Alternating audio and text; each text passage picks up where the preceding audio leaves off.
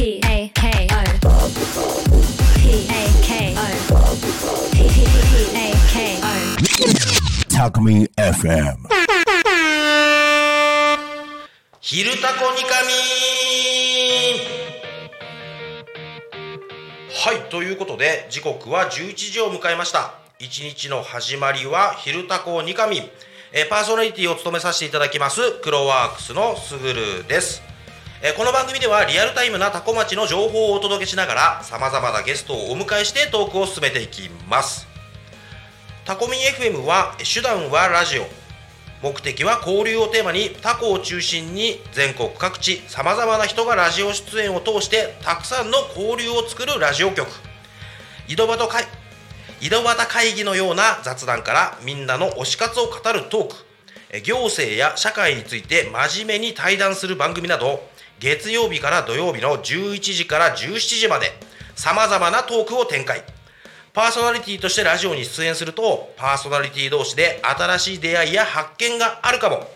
タコミン FM はみんなが主役になれる人と人をつなぐラジオ局です。ということで7月の今日は10日ですね。はい月曜日皆様いかがお過ごしでしょうか？ということでここまで、えー、とパーソナリティっぽく喋らせていただきました私すぐるでございますが、はい、今日はですねあのなるちゃんが、えー僕の対面にいらっしゃいますので ここからもうね全部なるちゃんに丸投げしようと思います。はい。ということでなるちゃんよろしくお願いします。お願いします。お願いします。えっと台本ください。あ台本はいはい、えー、なるちゃんがやってまいりました。よろしくお願いしますお願いします。あれどこまで喋ったんでしたっけ？えっと今？えっと一応うんとあ、最後まではい。はいえ？えちょっと待って待今週の今週のテーマ言いました？今週のテーマまだ言ってないですあ、OK です、OK です。はい、えーこの番組「昼タコに仮眠」では毎週テーマを設けてゲストの方や皆さんからコメントをいただきながら一緒におしゃべりをしていきます。さあ行きましょう。さてそんな今週のテーマは？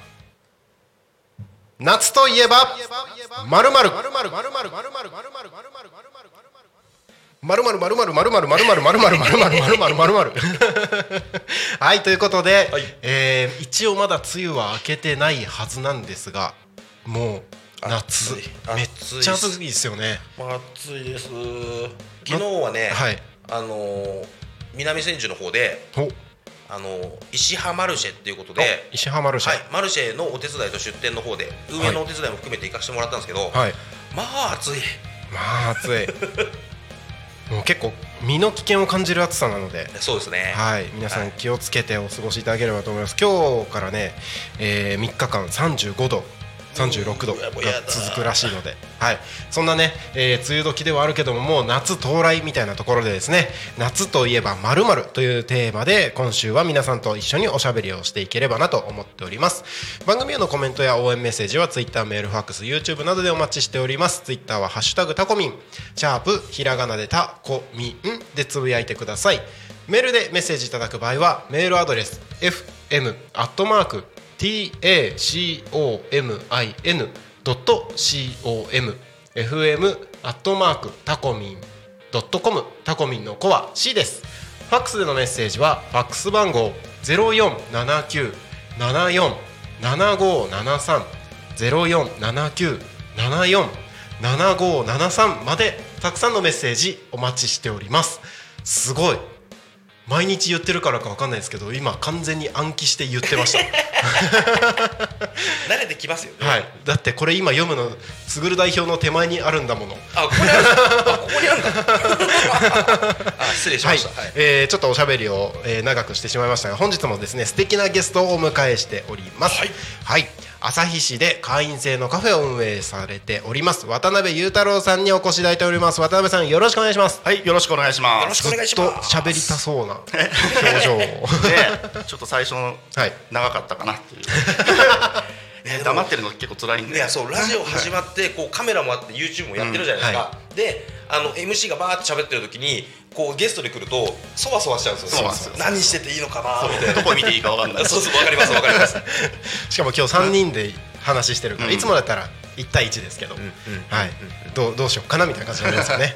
はい、えー、簡単に自己紹介を渡辺さんの方からお願いいたします。えー、と千葉県の匝瑳市で、えー僕はあの株式会社渡辺電機というところで電気工事業の、えー取締役をやっています。その傍ら旭市で、えー会員制住所非公開のカフェを、えー去年の2月から運営をしております。住所非公開。住所非公開です、えー、面白い。あのー個人的にはあのー土曜日の番組やってるバンブーさん、はい。バンブーパパとバンブーママからですね。はい。渡辺さん面白いよと。ずっと聞いててですね。あのなかなかお会いできるタイミングがななかったんですけど、うん。あの先日タコミンの方に見学に来ていただいてその時にもうぜひじゃあ一緒にセーラームーンの話をしましょうと。そうなんですよね。急にぶっ込むんですね。もう、ただの雑談で1時間あお届けしてたいきますんで。はい、はい。よろしくお願いします。よろしくお願いします、はい、えーその前に今週のテーマということで、はい。えー夏といえばまるというテーマになってるんですけども。はい、夏といえば渡辺さん何かありますか？夏といえば、はい。ビール。あー間違いない。あ今飲みたくなっちゃった飲みたくなっちゃったな。特にそうですよね、うん。えお二人はお酒飲まれますか？大好きです。あ機会があればって。機会があれば。い家であんまり一人で飲んだりとかしないですけど、ん。飲む場所とみんなでワイワイ飲むのは大好きなので、はい。そういう場所ではがっつり行かせていただくうん。感じです、もう大好きです。ビールから日本酒からウイスキーえー、なんだ？焼酎。何でも、何でも飲みます。もうそうなんですよ。酒か。でも最近僕あれだな、ウイスキーハマってますね。あそうなんですね、はい。結構いいの飲んでるんですか？友達の店にマッカラン置いてあるんですよ、あら。いつも、ん。マッカランロックって言うとお会計がとんでもないことになるっていう。それはそうですよ そうそうそうそう。うーん。YouTube から早速コメントがはい。入ってまして鈴木直子さんこんにちは。こんにちは。こんにちは。久しぶりのリアルタイム見てます。夏といえばビールと枝豆、夏といえば怖い話。やっぱやっぱビール出てきますね、ビール出てきますね。いいなあいやビールしばらく飲んでないなああそうなんですか。はい。飲みたい。ああいいですね。僕も家では全然飲まないんですけあどそうなんですね。出先で。はいはい、うんうんあとクラフトビールがすごい好きで。うんで国内旅行もすごい好きなんで、はいはいはい。まあその地ビールを飲むために旅行行くような感じにいいですね。なってます。いいですね、はい、僕埼玉の出身なんですけど、はい。小江戸ビールでしたっけ？ああ知ってます、うんうん。あれなんかすごい有名になってますよね、有名になってますね、うん。そうなんかいろんなところでやってて埼玉で言ったら小江戸ビール、んうん。結構地方行ってもちょっとおしゃれなあのバーとかだと小江戸ビール置いてあって、はい、ああ川越で作ってるビールこんなにいろんなとこ出てるんだって、うん。やっぱ各地そういうビールって多いんですか？結構多いですね、うん、友達とかも鹿児島とかで醸造してたりするしあとは僕は推してるのは、えー岩手県の遠野市で毎年通ってますね。クラフトビールを飲むためだけに。クラフトビールって。結構あそこはホップの生産がそうですよね。盛んではいで醸造醸造所と、はい。あのバーパブが併設されてるようなお店があって、うん。そこにいつも足を運んでますね、へへえなんかクラフトビールクラフトビールって一定の許可を得た人ができるみたいななんか定義みたいなのあるんですか？クラフトビールの定義みたいなとこって、専門家じゃないんで。でもないですけど。一応お酒だから。まあお酒だからそうですよね。許可取って、はい。ですよね。で個人で起業した人がクラフトビール作ってますみたいな人もいるじゃないですか、はい。生産量ってやっぱそれぞれ違うのかなとか。そうじゃないかな多ミニマムだったら一人でもできるぐらいなレベルで分うん挑戦することができるものなんですかね、あ鹿児島の友達はそんな感じですね、であれば、うんタコでビールができるかもしれないとか、うんやってほしいですね、そういう人が出てきてもおかしくはないっていうこと面白いですねよね。そうですねそうですね、うんうん麦の代わりに少しタコ米使ってますみたいな。ビールなのかわかんないけど。おしゃれですね。なんかそんなのもできなくはないんですね、なんかありそうですよね。そう。日本酒は難しいとかワインは比較的簡単だとか、うんお酒の事業を始めるときいろんなお話あるじゃないですか、はい。ビールどうなのかなって今気になったんで、ね、タコタコはね船越ワイナリーさんってそうですね。ワインはうん。できてますけど、それ以外のお酒なんかも作るところができたらそれはそれで面白いなって今なんかふと、んふと思ったんで。そうですね、そう。はい。YouTube コメントありがとうございます、えー先ほども紹介をさせていただきましたけど、はい。ビールと枝豆ということで、あのー今、あのー移住コーディネーターの方でホップ作るのに興味ある人がいるんですよ。おえそれタコの方ですか？タコの方で。ああはいはいえ並木さんじゃなくて？じゃなくて。へそれこそあの僕タコミン始める前に相談させていただいた方のうちの一人なんですけど、はい。大方の方でえやってますね、でまあ暇な時にみたいな感じなのでそんなたくさん作るっていう感じではなさそうですけど。なんかホップって、はい。そもそもある程度寒い地域じゃないと、まあなんか、えっとね僕タイムリーなんですけど昨日 YouTube で僕が好きな YouTuber さんでホップを手に入れてホップを調理して食べてる人がいたんですよ。ただそのホップってそもそもはい。生産するとほぼほぼ全量ビール会社さうんなんで一般流通することがないうん。農作物っていう話でそのホップを食べてみるっていう動画を見てあこんなのあるんだって昨日見てたん。ですよね、あタコにも作ってる人いるんですねいるんですよ、へー。まだあの趣味の域を超えてないので。いやとはいえそれ流通させるっていうよりも、まあ自分で作ってみたからうん。どう？っていうのは多分ありうちうちだったらできるんですよね。そそうですね。別にそれが禁製品ってわけじゃないですもんね。タバコとかそういうんじゃなくてタバコの栽培はなんか厳しいですけど確か売らなきゃいいいとかってことですか？いやあの禁製品ではないので、うん。誰でも自由に生産ができるもものではあると思うんですよホップって、うんうんあなんか面白いですね。面白いですね。面白いですね、タコビール。ワクワクしてきた。タコビール。タコビール。やってもらいたいですね。いいですね、はいいいですね、そしたらねビアバー作って、うん。最高ですみねんなでやって夜な夜な集まって、悪巧みして。悪だくにして。こんなんしてこうしてこうしてこうしたら今度は面白いことなんじゃね？みたいな。楽しいですよね。楽しいですね。いいないいな。なんかテンション上がりました、なんか夏ってやっぱりいろんな話題が尽きないというかもういよいよみんなもう活発に活動するぞみたいな感じの。で今年は特にじゃないですか、うんうんうん。これまでなんそうですね。か、うん。コロナも含めて、はい。うん。なんかもう自粛ムードみたいなところだったりそうですね。もう解禁だよって言われても周りの様子伺って行っていいのかなどうなのかなみたいなのが、もういいべっていううん風潮がなんか全国的に今年の夏はっていう感じがあるのは感じるのでそうですね。今年特にですよ。お祭りとかももうどこでどこもかしこもみたいな感じですもんね。そう三社祭りとかも今年やりましたからね。うんうんうんうん。うんいや今年は暑い夏がやってくるかもしれないですね。来るかもしれない。ですね。タコも7月25、6にうんうん。祇園祭り。はいありますね。はい。出し出る出し出るってはい言ってましたね、そうですよね。4丁うん出してますね。タコミ FM もあの26日にその花火の打ち上がるのに合わせてああ普段はい。あの5時に放送リアルタイム放送は終わるんですけど、はい。その日は特別にあの7時から9時でこの番組「昼タコに神」っていう番組なんですけど、はい。その日は特別編ということで「夜タコに神」というのを。お えーっとまあ夜は夜だから夜用のトークが待ってる感じです。ねなるほど。みんなでここで飲みながら 食いなあがあちょっと危なそうですやろうかなと思ってます。はい。えー、拡大スペシャルがはい、あのータコのいろいろな飲食店様にうん。ご提供いただいて、うんうん。ここで振る舞う食べ物飲み物、えー楽しそう。はい、今続々と集まってますので。あ面白そう、はよければ渡辺さんあもぜひ、本当ですか、はい、遊びに来てください。20 26日です、26日。番組は7時9時なんですけど、はい。8時半頃に道の駅方面にここから見えるはい。道の駅方面のところで花火が上がるので、ちょうどそれをいいポジションで見ながら、なるほど。はい、パーソナリティの皆さんが集まるうんうん。予定ではあるんですけど、まあ、はい。ゲストの方々も皆さん来るので、いろんな人集まってワイワイしたら絶対面そうですね。白いですよね。うん。でそのガチャガチャ感をそのままラジオで、そのまんま。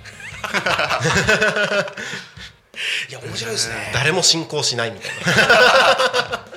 な いや面白いです面白いです。終始セーラームーンの話しててもいいであすよ。本当ですか？はい。しに来ようかな。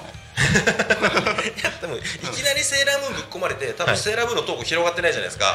ラジオ聞いてる人何残っちゃうんですよ。何残っちゃうそうそうそうそうそうあの前その渡辺さんに見学来ていただいた時に、はいはい。今、はい。今日も音響でやってもらってる大ちゃんと一緒にセーラームーンの話で盛り上がったんですよね、はい。なんか何の話しましょうみたいな。ゲストん。来るのはいいんだけど 何の話しましょうみたいな時になった時に、なんかなん趣味の話とかいいですよっていう話をしたらセーラームーンのいやいやそん話題が。なそんな感じじゃないあれ？どんなどんな流れでしたっけ？そんなそんな僕から押し出した感じではないですけど。え本当にセーラームーンの話します？これ。あじゃあセーラームーンの話するなら僕音響の方に行きます。いやいやいややめましょう。そんな望まれてないしきっと。はい。今 大ちゃんから無茶ぶりが。あ裏から無茶ぶりが来本当にいいんすいいんすか？じゃなくてやりたくないけど。じゃあいきますよ。ムーンプリズムパワーメ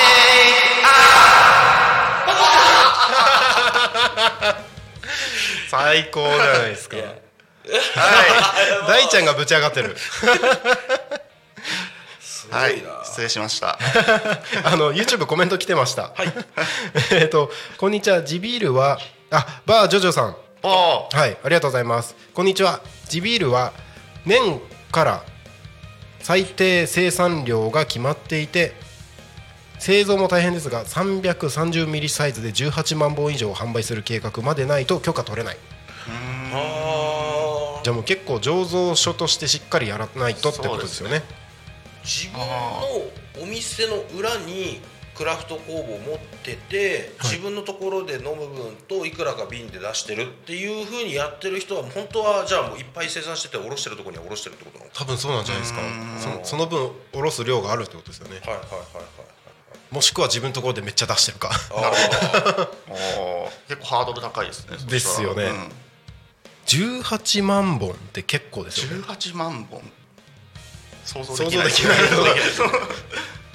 へえじゃあそれぐらいの、きょまずとりあえず許可を取るのがそれ以上の計画を作って、でそのその先は多分なんかいろいろ実情があるんでしょうね。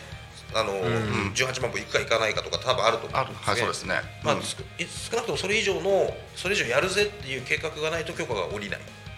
結構ハードルは高いのかな、あーそうすると、ね。うんうん工作面積もそうだしあれ結構高くなりますよね。確か、うんうん。背が高いですよね。が高いですよね。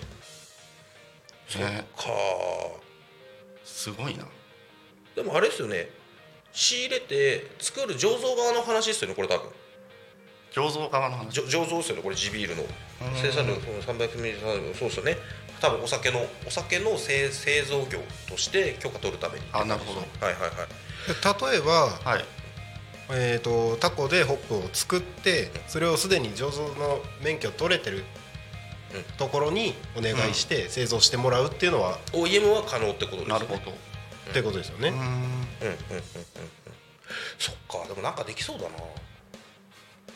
やるんですかいややんないです。やんないですいやんなんか最近そういう、うん。なんか多古町の農作物を使って、うん。なんか製品ができないかなとかっていうのをすごい考えてるんですよ、もう実際にやられてる方はいっぱいいらっしゃいますけど何ができるかなっていうのを考えてて、少なくとも最低限度飲食店の営業許可を持っていらっしゃる店舗であれば製品としてぶっちゃけ炊き込みご飯でもいいじゃないですか。タコ米を使った炊き込みご飯を作ってどっかに売りに行くでもいいと思うんですけどそういうものがどんどん広がらないかなっていうのを頭の中で考えててはい。なんかそういうのができたらいいなっていう中でビールってなったんですけど大変そうですね。大変そうですね。はい ありがとうございます。あありがとうございバージョドさん実は明日のこの番組に番あそう組になんですか？あそうなんですか？ゲストで来ていただきます。鈴木さん、はいはい、よろしくお願いします。明日は。僕もどこかでお見かけしましたのでよろしくお願いします ね、見てくださってありがとうございます。うんはい、えーまあそんな感じで夏といえばまるまるというテーマで話してますので、はいえー、ツイッターメール、ファックス、YouTube などでコメントどしどしお送りください。はい。えー、と覚えてる限りで言えるかな？ツイッターは「ハッシュタグタコミン」シャープひらがなでタコミンでお送りください、えーメールでメッセージいただく場合は fm アットマーク tacomin.com fm アットマークタコミン .com タコミンの子は C です。ファックスでのメッセージはファックス番号0479 747573 0479747573までたくさんのメッセージお待ちしております。やったー全部言えてる本当に覚えてますね。覚えてますね。いや僕の手元に原稿があって完全に空で読んでましたもんね。読んでました。あっち見てました。空見てました。すげえできる騎士ね。すごい。いやさすがに1日45回喋ってたら。まあそうですよね。はいえーそんな感じでですねどしどしコメントお待ちしております。はい。はい、せっかくなので今日は渡辺さんにゲストで来ていただいてますので渡辺さんが何をしてる人なのかっていうところのお話を少しずつはい。お話ししていければなと思っております。はい。はい。お願いします。そうですね。今のところ情報は本当にセーラームーンだけになっちゃってるんで。いやいやいやいや、そうですね。そうですね。そうですね。そうそこをちゃんと上書きしていかないと、あのセーラームーンの人になっちゃうんです。よ まあそれはそれでいいんですけそどれいいんだ。仲間欲しいし。仲間欲しいし。募集してます。あのーまあ今プロフィールのところで言っていただいたのは会員制のカフェを運営しているというところで、はい。あとは僕が事前情報として聞いてる話だと、えっ、とバンブーさんバンブーパパパパパパパしか出てこない。バンブーパパとバンブーママが渡辺さんとこのその会員制カフェのなんかラジオ、ポッドキャストをあはい。やられててそっちに出たよっていう情報は聞いてたことがあったんですけど。はい。はい、あの会員制カフェがまずまず非公開だってところがすごく気になりますし、はい。なんかその辺の話をちょっと聞きたいなと思って。ああ、はい。なるほど。はい。会員制のまあ、はい最初は、えー旭市の方でもともと僕飲食店をやりたいと思っていて物件を探してたんですね、はい。で物件見つけてそのタイミングでコロナに突入しちゃってうーん。で、まあ、このまま進めてもいいことは起こらないだろうと思って、はい。で結構そのコロナ禍の中でなんていうかなみんなっていうか人々の分断が進んでいった、まあ、考え方の違いであったりマスクするにしないにもワクチンとかでもいろいろまあ人様々なねあの考えの違いがあったりして、まあ、そういった中で、えー、と飲食店ってまあうんなんていうかな不特定多数の人が集まる場所なんですけども、その考えの違う人たち、まあ、ちょっと価値観が合わないとかあると思うんですけども、そういう人たちが無作為に集まることがちょっと僕はなんだかうん不思議だなというか違和感を覚えて、だったらもう価値観が合うような人たち、考え方が近いとか、まあ、考え方が違っててもお互い寄り添えるような人たち、そういう人たちを集めたいなと思って、そういう人たちに刺さるような形で、はい。まずクラウドファンディングで会員制のカフお。ェ住所非公開のカフェをやりますという形で、えー会員を募りまして。クラウドファンディングだったんですね。はいそうです最初は、でそこで200人ぐらい集まって、うんうんうんすごいえー150万弱ぐらいかな。でそれがそれで始めてその後は、えー会員の方の紹介でのみ、えー会員を入会していただくという形を取らせていただいて。なので秩序重視って感じですね。秩序重視。はい。実実すごい秩序重視。急に。秩序重視。急に練習みたいな。あの Google のレビューとかって結構混沌としてるじゃないですか。そうですね。うん。うん。あのそれこそ味とかだって主観だし、はいお店のサービスだっていいと思う人もいれば悪いと思う人もいる、その中でその点数が決まっちゃうっていうのも、うん。なんか気持ち悪いなと僕はずっと思っていて、うん。ああそういうとこっすね、なのでもう知る人しか来れないような場所、でもその中でなんかお店をみんなで温めていってもらいたいなという形で、うん。そういう気持ちで始めた場所ですね。素敵ですね素敵なのか僕は分断を進めてる人間だと思うので。ああそっかそうも取れるのか。そうん。いやー難しいとこですね。難しいところですね。今伺ったお話の中で感じたのが、その Google マップのうん。飲食店のレビューうん。に関して混沌としてるっていうご感想を言われてたじゃないですか、はい。僕逆にうん。食べログとかはいいろんなところのサイトあるじゃないですか。俺そういうところよりはうん。信憑性高いなって僕思って見てたんですよ、うんっていうのが、はお金で買うレビューがほぼない。うん。で Google マップのレビューってお怖いのが消せないんですよ。うん。うん。他人の良くない悪意ある投稿に関しても、うん。ほぼ消せないんですよねあれって。なんである意味そのすごく信憑性の高い、うん。信頼のおけるレビューなんだろうなっていう見方を僕はしてた側だったあのでー。はい。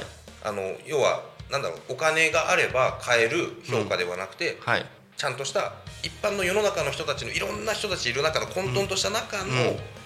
正当な評価はい。として僕は捉えてたので、そうそれをなんかそうですね混沌としているからそれはちょっと違うんじゃないかっていう視点を聞いてあそうかそういう見方あんのかっていう。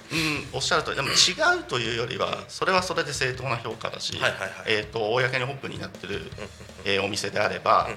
その評価を受けて当然、うんうん。みんなにどう思われて当然な状態だと思うので、それはそれであっていいと思うんですけども、あの本当に落ち着きたいのに落ち着けない場所ってあるじゃないですか。わかるっす。わかるあの人気だからこそ人が集まってきちゃって、うんうんそこのお店の価値が薄まってしまうということがある。ありますね。それをなるべく少なくしたいなっていう、うん。それをそのね飲食店のはい。経営側の人がそれを実現するってすごいことですよ。かなり実験的なうんうん。事業なので、うん。でも本当お客さんがいっぱい入ってそれこそ回転率だったり何だったりとか、まあ、飲食店だったら特にじゃないですか、はい。で利益率がどうのっていうところがお仕事につながっていく中で、はい。その真逆振ってますもんね。そうです真逆ですね、はい。だからあのお金を稼いで、はい。えー、と自分の生活を成り立たせるっていう形で飲食店をやろうとは思ってないんですよ、そうですね。お話の感じそうですよね。えー、と僕だからできるっていう、はいえー、と他に本業があって、で時間も割と作れる、で、まあ、一応ギリギリな感じですけども運転資金はペイ運転というか運転、必要経費はギリギリ。必要そうです。必要経費はペイできるので、それぐらいのラインを保ちながらなんとなくみんなが気持ちよく過ごせる場所を作っていこうやばい。究極の、うん。まあなんていうんですかお仕事ではない究極の安らぎ究極の趣味の場所。いやなんかそれすげえ興味ある、いいですね、いやそうなんですよ。ささっきの Google のレビューもそうなんですけど、あれなんで低い評価入れる人、うんあんなに低い評価ばっか入れさあその人のアカウントを追っていくと、あの低い評価ばっかを入れ続けてる人なんですよ、うん。そうですよね。ね。どこどこのお店に対しても、そう。あれすごいなってさその負の部分をあんなにネットに発散する人たちのそこは僕分かんなくて、うん。僕は逆にそういうふうに悪いこと書かれてる僕がよく行って行か行かしてもらってるお店とかで悪い評価書かれてると、逆、うん。悪いとこも含めてそれも評価に入れて、うん。いいところをちゃんと書くようにっていう Google マップの使い方をしようと思って、でやっぱやるとあの参考になったのいいねの数増えるんですよね。あーそうまあねそうやってマイナス評価をガンガンガンガン入れてくる人たちもいる中での、混沌とした中での評価ではあるとは思うんですけど、そういうものから切り離して安らげる場所づくりっていうのは欲してる人は結構いるんじゃないかなって僕も今思いました。そういうのに使えちゃってる人結構いますもんね。いますね、そうちょうどそのコロナ禍でやっぱりみんな疲れ切ってたので。でしかも出かけるって言っても人の目があったりしてちょっっと怖いじゃないですか。田舎なんて特に車があったら、あんたあそこにいたよねって言われるような。すぐわかりますもんね。そうです。だからそういうのもちょっとみんなから遠ざけてあげたいなっていうのがありましたね、うんいやなんか行ってみたくなりました。あ本当ですか、本当に静かですで僕もずっと座ってるだけなんで えちなみにそのカフェのメニューとかってそれも非公開ですか？非公開とか食べ物は出してないんですよあじゃあもう飲み物ね。飲み物もセルフサービスでおお。うんはい。基本的に僕もあのそのお店の方で仕事の方をしてるので、はいはいなるべく自分がお店の仕事をせずにはいはいはい。うん来て来て安らぐんだったら安らいでください。そうですそれは会員の様だけが来てもらえるその場所ですよ。そうですねあへあ。なんかいいっす。コンセプトとしては、はい僕は第二の今って呼んでいて今リビングルームです、はいはいはいお店の名前もリビングルームって言うんですけども、はいはいはい。なのであの家は家でやっぱりご家族を持ってる方とかもいて、うんうんうん。ご家族はまあ大切ですけどもやっぱりちょっと息抜きしたい時もあるじゃないですか、うん。そういった時に逃げられるもう一つのリビングルームを作りたくて、あなんかすっげえ素敵。すっげえ素敵。ありがとうございます。あ行きたい。面白そう。なんか本当にあ行きたいっていう時にフラッと行ける、フラッと。そんな場所。そうですね。あいいなで鍵も閉まってるんですよ。え？常にであの会員さんに鍵をお渡しして勝手に入ってくるっていう。へえー。面白い。面白いですね。え普段から結構集まってるんですか？そんなには集まってないですけどね、うん。じゃあ割とゆったりできる感じゆったりできますね。へちなみにその営業時間は何時から何時とかって決まっててその枠の中でって感じですか？あそうですね。うん。いいな面白いな。ー会員さんが今えっ、と200。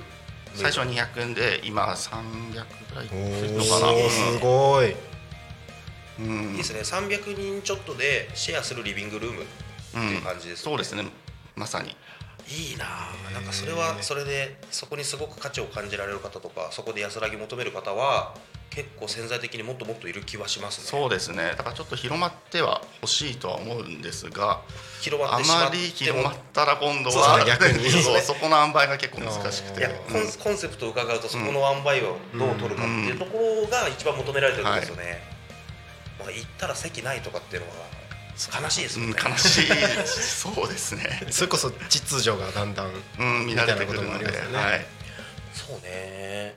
それってなんか空港のラウンジに近い感じしません？あそうですね。うん。一部の人が入れる。ただ、うんやっぱそれも入れる人が増えてきちゃってて、うん。空港のラウンジによっては入れないラウンジ多かったり席がなかったり、うん席の取り合いが起きてたり、うん。そうそうなってしまうとせっかくラウンジ入れる権利持ってるのになってこうこうもやもやっとする気持ちが生まれるのもそうだし、そうだな。それは感じますね。そうですね。そこが最大の価値だと思うので、はい。はいはいはい、そこがなくなったらもうない方がいいというか。そうですね。いやすごい難しい塩梅の、でもそそこをきれいにクリアしていけばとっても素敵な場所としてうん。機能するんだろうなっていうのは思いますね。そうですね。で逆に言えばそのなんですかねそれぞれのお店でその方に共感する人が集まったコミュニティ形成ができるっていう考え方であればはい。それこそもっと会員制のカフェってできてもいいんじゃないっていう考え方に広まったりもするかもしれないですよね。そうですね、はいはい。うん。あなんかいいこの活動を全国に広げたい。うんなんか優しくなりそうですねそうそうそう でその優しいみんなで共有するリビングっていうのが、その人に共感したりとかその空間に共感した人たちがどんどん集まるっていうコミュニティがうん。できていくっていうのは逆に分断を進めるっていうよりもそうですね住みやすい世界を作るんじゃないかなっていう、うん。うん。あなたはここであ私はここでみたいな感じでお互い干渉し合わずに、うん。うん争いが少なくなるんじゃないかなとは思いますけどね、で、うん。たまにはそのコミュニティ同士の交流があってもいいでしょうし。もちろんそうです。ね、うん。そうやって人の広がりをなんか新しい形で整理し直して、で新しい交流を生んでいくっていううん。なんか僕は分断というよりも新しい交流を生んでいくためのきっかけを作りをされてるのかなっていう気がしました。ありがとうございます。えっとコメントが一つ来てるんですけれども、はい。渡辺さんは店舗展開とか考えていますかっていうことなんですがこのお答えをいただく前にはいちょうど今時間があ本当だ11時30分を過ぎた32分過ぎたところですので、はい一旦ここでコーナーを挟んでから、えーこの質問の答えを後ほど聞いていきたいなと思います。はいはい、それでは次のコーナーに行きましょう。はい。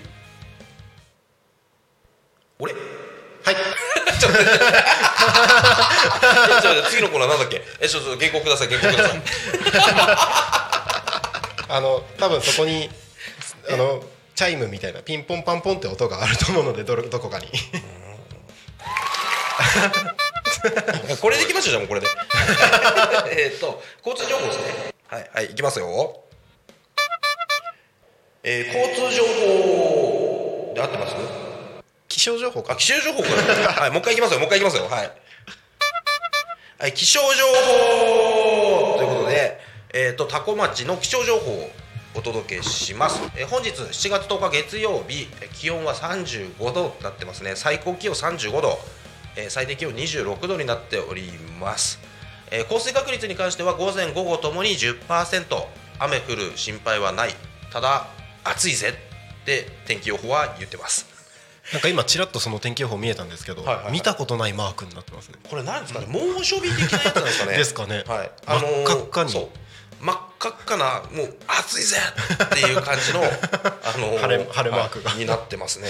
はあこれ初めて見た。あでもえーっとそうですね。週間予報を見ると先にもこの赤いマークがいくつかこの先にも出てるんでしばらく暑い日が続くぜ雨はちょっとなさそうだぜっていうそういう感じですかねこれね。もう梅雨明けたのかな？いやー ほとんど雨降った記憶がないですよねない今年の梅雨。なんかうちの庭の雑草がめっちゃ枯れ始めてるんですよ。この暑さ。え除草剤とかじゃなくてですか？多分誰も撒いてないと思うんだけど。あじゃあもう夏の暑さにやられて雑草ですら。はい。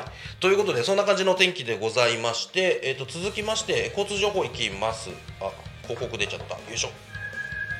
はい。交通情報現在です。あはいいきます。交通情報ということではい現在ですね、えー、多古町の事故通行止め渋滞、えー一切ありません。ないよね。あないです。今日もですねなんて言うんでしたっけ？今日もタコ町は平和です。はいということで言っていただきました。ありがとうございます。渡辺さん言います？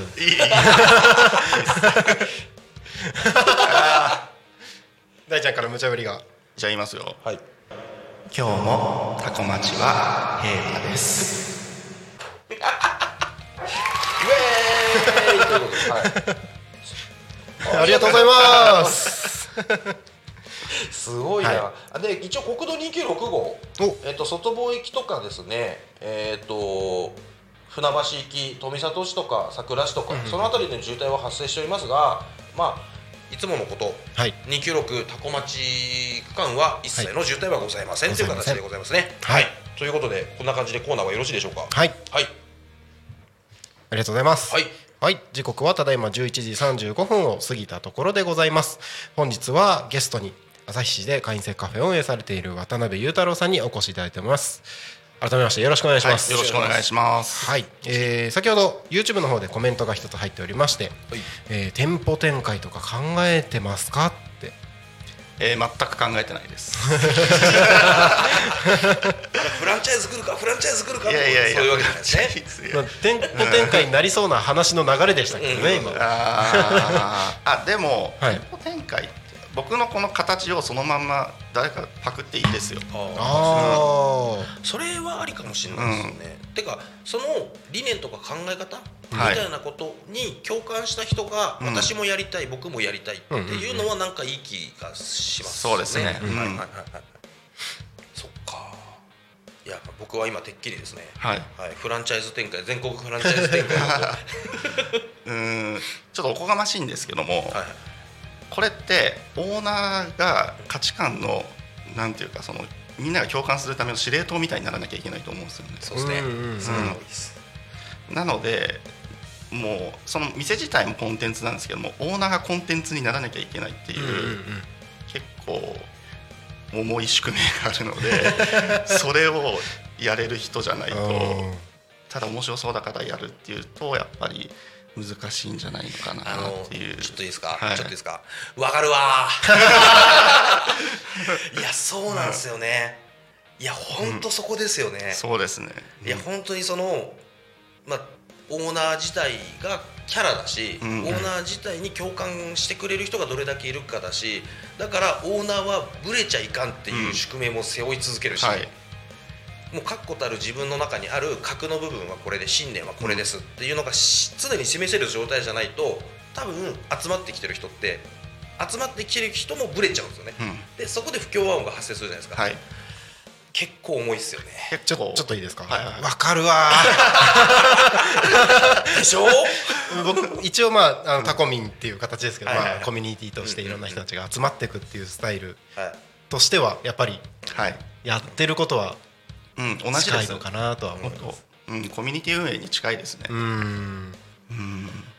いやーそれはあれですよねこの指とまれって言って、はい人を集めた経験がある人、うんそれを運営しようと思った経験がある人はみんな多分それぞれがはいですよねわかるわーわかるわーっていうやつですよね僕なんかもまあ私事ですけど YouTube やってたりとかして、はい。視聴者さんが集まって、で今視聴者さんも一応来れる施設っていうのを持ってるんですけど、やっぱそこでの運営の問題だったりなんだったりっていうのはやったことがある人しかわからないし、僕はそれでちょっと失敗とかしちゃった経験も過去にはあるので、そこはわかるわーっていう話。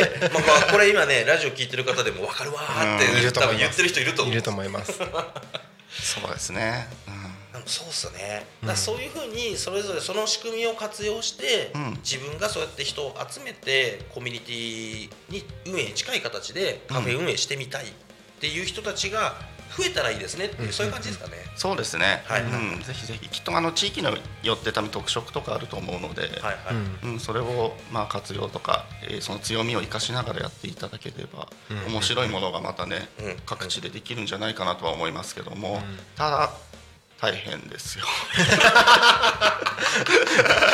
結構顔がマジでえマジですか、うん。いやわかります。地域ごとのそのなんだろう市町民性というか県民性というか、なんか性格の違いみたいなのちょっとあったりするじゃないですか、はい。そこによってもかなり変わりますよね。それこそカフェという形態が一番合うのか、うん。全く違う形態にしていくのかっていうのも含めて、うんうん。なんか全然興味の持ち方も違うだろうしみたいな。ありますよね。そうですね、うん。そっか。でもそうですね、地域の住民性みたいなところも含めてだと思うんですけど、うんそもそもそのコンセプトだったり、はい。店構えだったり、うん店内の雰囲気だったりそれこそオーナーさんの雰囲気、気質的なものも含めて多分お客さんの層ってだいぶガラッと変わっていくものだと思うので、はい、うんだいぶ変わってきますね。それの中でそのカフェ作ろうってなった時に気をつけられたポイントとか。あ僕はもう完全にターゲットは女性。はい。でした。えー、と多分困ってるのは女性が多いかなというのとうん。まあちょっと田舎で窮屈な思いしてる人は あきっと女性の方がうんなんか重いんじゃないかなっていうところですね。だからまあ大体30代でうんうん基本実家暮らしもしくは所帯を持っている女性で車移動ができる。うん。っていう感じの方に刺さるように店内とかもあとはクラウドファンディングとかのライティングとかもそうですね。そこは気をつけながら作りましたね。いや今そうですね。話聞いててよだれ出そうになっちゃったんですけど吹いちゃって。そうですね。はい。でもそういうコンセプトで何かやりたいと思ったら、うん。まず狙うお客さんの層からですよね。そうですね。来てもらいたい。あのやずらいでもらいたい層の方たちをイメージしながらプランニングしていくっていう感じですよね、大事ですね。誰のために作るかですね。YouTube の方でコメントが追加できてまして、えっと、リビングルームの会員さんの地域分布はどんな感じですか、一番遠い方とか。一番遠い方来てくれる方で遠い方は船橋。ええ。うん。おー。うん。船橋から朝船日橋。はいまあでもそんな頻繁には来れないですけども、うんうんはいはいうんいらっしゃいますね。うん。そうなんですね地域分布とかも結構気になりますよね、うん。うんうん僕なんかは YouTube やってるじゃないですか。全国に視聴者さんいるんで、はい。毎年あの年末年始のタイミングになるとあの熊本から自走でやってくる車で自走でやってくる視聴者さんもいるんですよ。すごで何日間かこう遊びながらみんなで飯食いながらワイワイしながらっていうのを楽しみにうん。毎年毎年来てくれる方がいらっしゃったりとかもするんですけど地域もあるっすよね、うん。そういうわけにはいかないじゃないですか全員が全員。そうですね。うん。やっぱ全国にこういう場所ができたらいいとは思います。はい。ぜひぜひ。ぜひぜひですね。あでも船橋からでも結構ですよね。車で来ても高速使って1 1時時間間半。半かかりますよね、わかりますよね。でもそれでも安らぎ求めてらっしゃる方はいると。いるっていうことですよねと広く認知されてって考えたらやっぱそこって需要はありますよね。あると思います、うん。えっといなんていうのかな。はい。そこのお店に行きたいっていうよりは僕に会いに来てくる方が多い。あー。素敵じゃないですか。うん。最高ですね。だからさっき言ったオーナーがコンテンツになるっていうのは、うん。多分そこでやっぱり会いたい友達とか人ってどんなに遠くにいてもうん会いに行くっていう、そうそういう人間にならなきゃいけないなっていうのは だから身の振り方とかも結構気をつけながら。つけないとですよね。わかるありますよね、うん。なんか最近あの僕も YouTube 自分のチャンネルで、はいはいあのタコミンのことだったりとか、うん。移住関係を発信してるチャンネルで、はいはい。この間タコミンの前で見かけましたってコメントが入ってて声かけて声次声かけてくださいって言ってあなんか気抜けないなって改めて。そうなんですよね、うん。そうですね。ありますね、まあ、ありがたいですけどね。ありがたいですありがたいです、うん。そうで、僕はツイッターを車でツイッター上げられたことあるんですよ。お高お速高速走ってる僕の車をツイッターで写真撮ってこう 怖い。で声かけてよって。だからもう声あもう見かけたら声かけてくださいね声かけてくださいねうんうんって言ったら、うん。夜中3時ですよぼーっとこうあー移動しようっつって地元の埼玉からタコに向かって車をね、298号です。国道外環外環ですね、うん。外環道路をバーって走ったらもうめちゃめちゃクラクション鳴らしてくるトラックがいるんですよ。何煽り運転みたいな。何って言ったら窓開いて、いつも見てるよ。ありがとうございますみたいな。視聴者さんだった。そしたらトラックにねうちのステッカー貼ってくれて。大ファンじゃないですか。そうい難しいですよねありがたいですけど。ありがたいけど。ビクってなって、そこはねでもやっぱり嬉しいですよね。そうやってうん。遠方から、うん。あの自分めがけて遊びに来てくれる。うん。うん。人がいるっていうことはもう財産ですしそうですね。めちゃめちゃ嬉しいことだまなと思うので、なんかもっとより多くの人がうん。そういう活動できるって僕思あってそれは本当に正思います、うん。あの面白い人いっぱいいますし、はい。やっぱりみん多くの今以上に多くの人に愛されるあたりのある人はやっぱり各地いっぱいいると思うので、もっと自分出して愛されてもらいたいなとは思いますよね。弾けちゃいなよけちゃいなよっていう。それは思うな。なんかそう僕ですらって言ったらあれかもしれないですけど熊本から来てくれる人いるんですよね、だったらもっとそのこのこの人だってこの人だって情報発信してより多くの人たちに自分の発信したいことがリーチできれば、それだけ人が集まって何か面白いムーブメントが始まるよねって思う人たちいっぱいいるんでなんかより弾けようぜって思う、あそれをするためにタコミン使おうぜでそうですね。いいとこに落ち着きましたかねこれ。この話。もううまく活用してもらえればいいんじゃないかなと思います。そうですね。なんかそうですね。うん。結構自分発信するのに YouTube とか SNS とか、うん。意外とハードル高かったりするじゃないですか。続けないといけないとかもあったりする、うんうんうんなんかその辺は別にタコミンにゲストに来てもらうでも全然いいし、うん。なんかいいように使ってもらえる場所になったらいいなとは僕は思ってまあ、ます、そうなんですよね。そうなんですよね。来て、ここすごいのが、うん。来て喋れば番組にしてくれるんですよ。でアーカイブ残るんですよ。すごい。そうなってくると自分の喋りたいことやりたいことが、うん。あの自分で編集しなきゃとか撮影しなきゃっていうの関係なく、来て喋れば、うん。作ってもらえてどうぞって渡してもらえる環境が番組として残る。しかもそれが FM のラジオでラジオのパーソナリティを名乗ることができるっていうのは結構価値な気がするので、うん。なんかよく言ってるのは構えなくていいよっていう、全然何にも生まない雑談でいいよっていう今日なんかガチャガチャっすもんね。そうですね。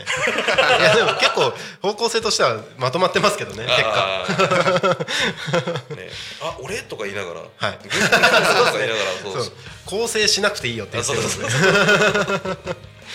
結局タコミンに集まってる人とかその関連してる人たちってこういう人たちがいるんだよってここに面白い人がいるよこういう人がいるよで OK っていうふうにしてるので、うんうんうんうんうんそこから先はねそれぞれの交流が生まれて、うんうんどんどんどんどん新しいムーブメントが生まれるのはそれはもうそれでっていうはい、いいなあ。やっぱ素敵なことしてますね皆様。最高でございます。皆様です。皆様。皆様です。いやいいですね、うん。はい。ました。よ。今うん11時47分を過ぎたところなんですけど、はい。まあ、この番組が11時55分で終了になるんですけど、はい。渡辺さんからリスナーの方々に何か伝えたいこととか。伝えたいこと、はい。たいこと。言い忘れたこととかあれば。言い忘れたこと、ああうんとそう。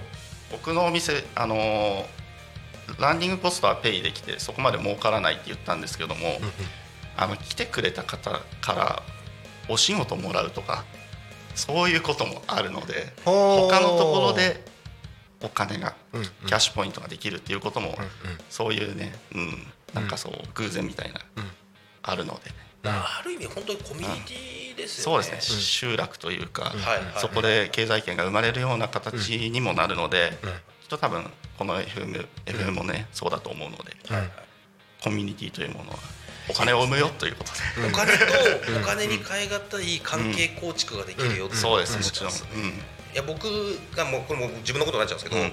クロワークスメンバーズって言ってファンクラブみたいなものやってるんですよ、はい、あの月額800円のサブスクみたいな感じなんですけどこの間そこの会員さんの住居を買わしていただいてはい、あまあ不動産ですね。買わしていただいてでそこの会員さんにリフォームしてもらってその会員さんに別の会員さんに住んでもらうっていうのが実現しそうなんですよ。おお自分のすごいですね。そうです。だから自分のコミュニティの中ではい、不動産のやり取りとリフォームとあの賃貸で住むっていうところまでやってもらえるその中で、はい。要は衣食住の中の10が1個回るっていう経験があってこれって価値だよねって一人でニヤニヤニヤニヤしながら、そうそうそう、うん、なんかでもそういうことが多分コミュニティ形成でカフェでもそうだし、はい。ラジオでもそうだし、うんどんな形でもコミュニティ形成っていうのを自分が率先してやることによって、はい、関わってる人たちがみんなに笑顔になるような、うん。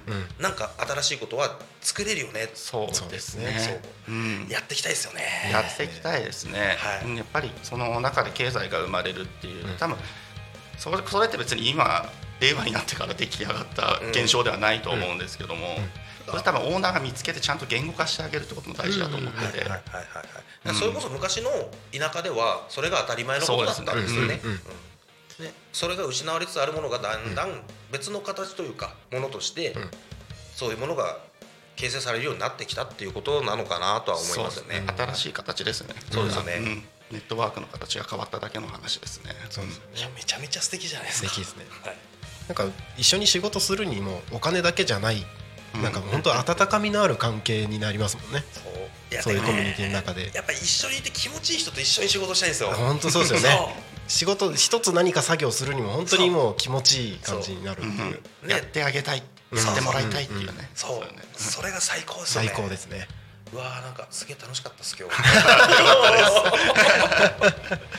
ありがとうございます。すはいはい、えー時刻はただいま11時50分を過ぎたところでございます、えータコミ FM は月曜日から土曜日の11時から17時までリアルタイムにて、えーリスラズリスラズ リスラジにてリアルタイムで放送をしておりますあこれか。タッコの鉛はねタッコの鉛はタッコの鉛をしてる人のところにいないと出ないんだよね えーとなんだっけ？あーすみません原稿原稿はい、す。すみません。えっ、と放送した番組はすべて YouTube と各種ポッドキャスト、Apple、Spotify、Amazon Music、スタンド FM にて聞き逃し配信で楽しむことができます。今日この番組が終わりましたら、残り5つの番組でタコミ FM をお届けしてまいります。番えー放送予定番組のご案内です。12時から12時10分、おうちごはんひかりさんがお届けする光のゆるっとランチタイム。その後は12時30分から40分。石原亮さんがお届けする人類皆なりきり博士計画。そのための科学です、えーその後15時から15時10分。整体師広江先生と気候霊術家ゆうひ先生の心と体の豆知識。その後は15時30分から40分。パーソナリティ素直さんがお届けする素直メローライフ。そして夕方の帯番組「ゆうたこに仮眠」16時から17時。私がパーソナリティとしてゲストにダーマツムツミさんにお越しいただいて本日のタコミ FM をお届けしてまいります。はい今日は、えー会員制カフェを旭市の方で運営されている渡辺裕太郎さんにゲストにお越しいただいております。最後に一言どうぞ。一言。はい。タコ町は今日も平和です 大ちゃんからもう一回お願いします。はい、いきますよ。タコ町は今日も平和です。閉まりました。閉まりました。ありがとうございます。はいということで、えーそろそろこの番組を終わりにしていきたいと思います。はい。はい、えーじゃあ締めの 締めの挨拶は締めの挨拶、はい。じゃあ一応一応 MC のすぐ代表から立ち位置で話してもらってたんです。ねお願いしますはい。えーっとあこの最後の2行だけですね。そうですね。あそうですね。はい。はいわかりました、えーそれでは本日の「昼タコニカミン」はここまで。えーお相手は、えー、と MC やってるようでやってないようでよくわかりませんでした。黒ワークスのすぐるでした。でこれまた来週お会いしましょうね。ええーとま来週じゃないですね、えっとまた また今度お会いしましょう。またねありがとうございましありがとうございました。た Talk Me FM.